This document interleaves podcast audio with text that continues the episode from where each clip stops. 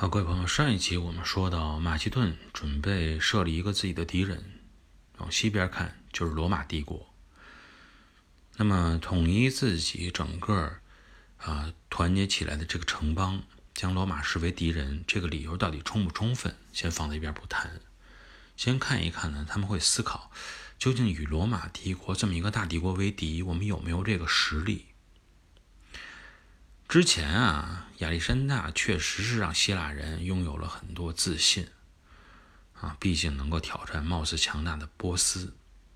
但为什么说那个时候敢于挑战波斯，是因为波斯它的貌似强大，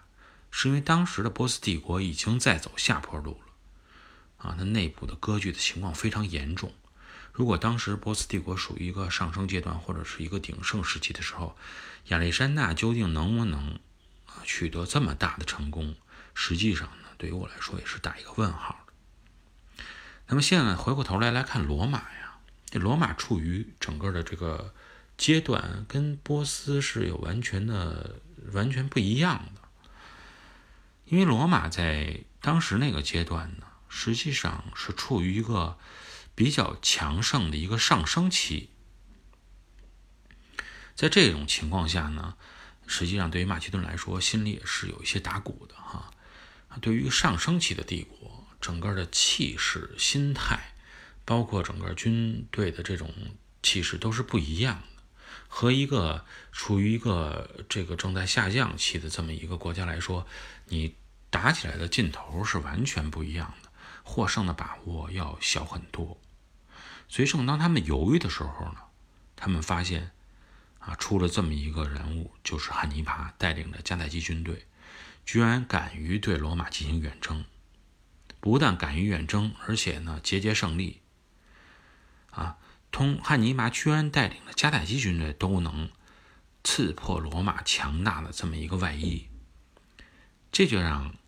罗马这些潜在的对手，特别是马其顿人，看到了一丝希望。希腊人当时的特点，我们反复说了很多次啊，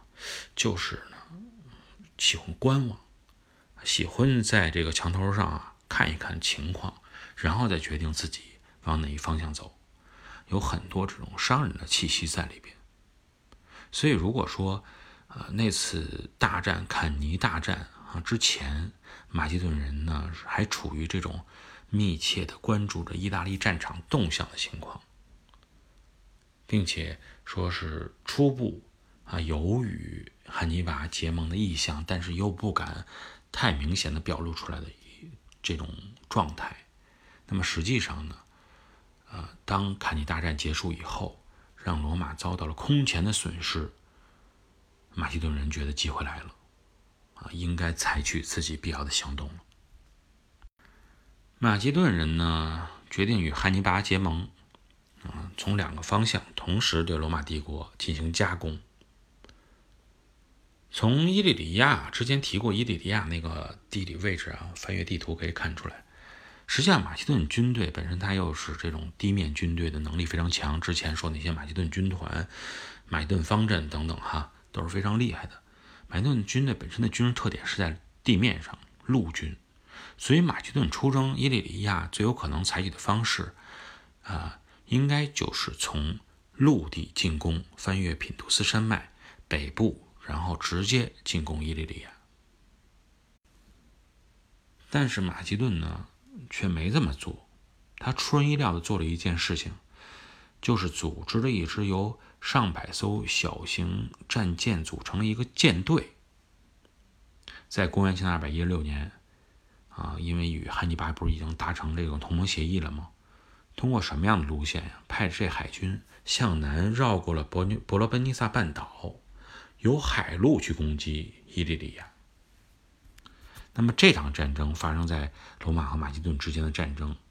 啊，历史书上就称它为第一次马其顿战争。至于这个第一次马其顿战争究竟它是怎么样打的，哈？具体的这个状况，我们后边再跟大家来详细来介绍。但呢，我一直就是觉得，在很多事情上啊，我们当这个事情刚刚啊发生的时候，如果你要是发现它有一些不太对劲啊，不是完全按照正常思路走的时候，就需要去多想一想。同时想呢，还是要按照正常的方向想，而不是啊去走偏了想。比如说这一次，马其顿人没有选择他们本身强大的这种陆军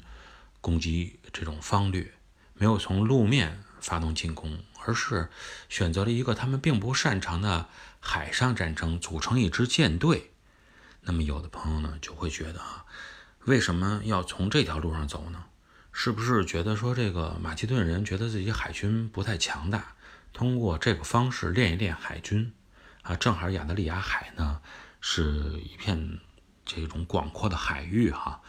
它不是像达达尼尔海峡那种狭窄的海这种海峡。所以呢，马其顿人呢要从海上走，需要建造一支自己的军队，同时呢练好自己的海军，让自己呢补足自己的短板。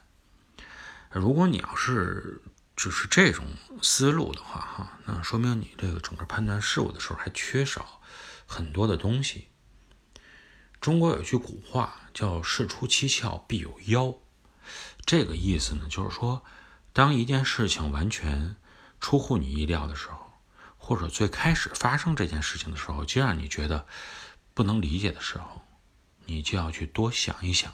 啊，多想一想对方的目的。在马其顿人的这次路线选择上，实际上就是印证了这句话。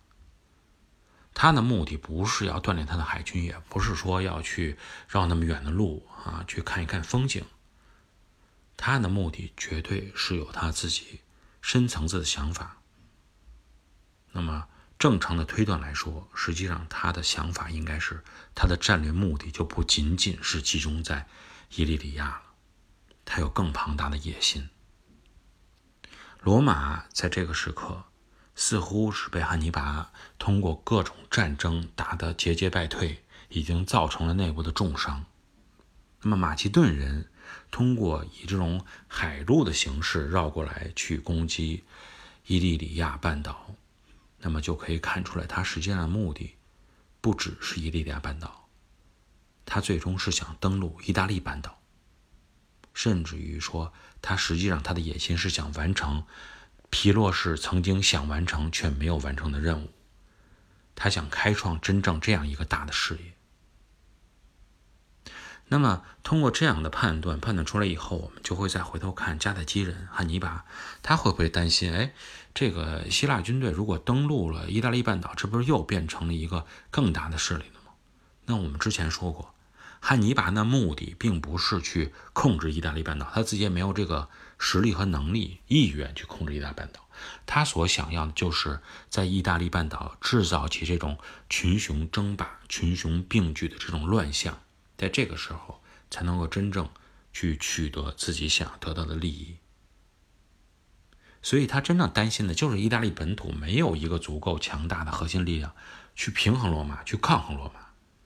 如果说希腊半岛的马其顿军队愿意承担起这样一个任务，那么实际上对于他来说是求之不得的事情。那么究竟后边的事态如何发展？我们在下一期节目中。跟大家继续来探讨。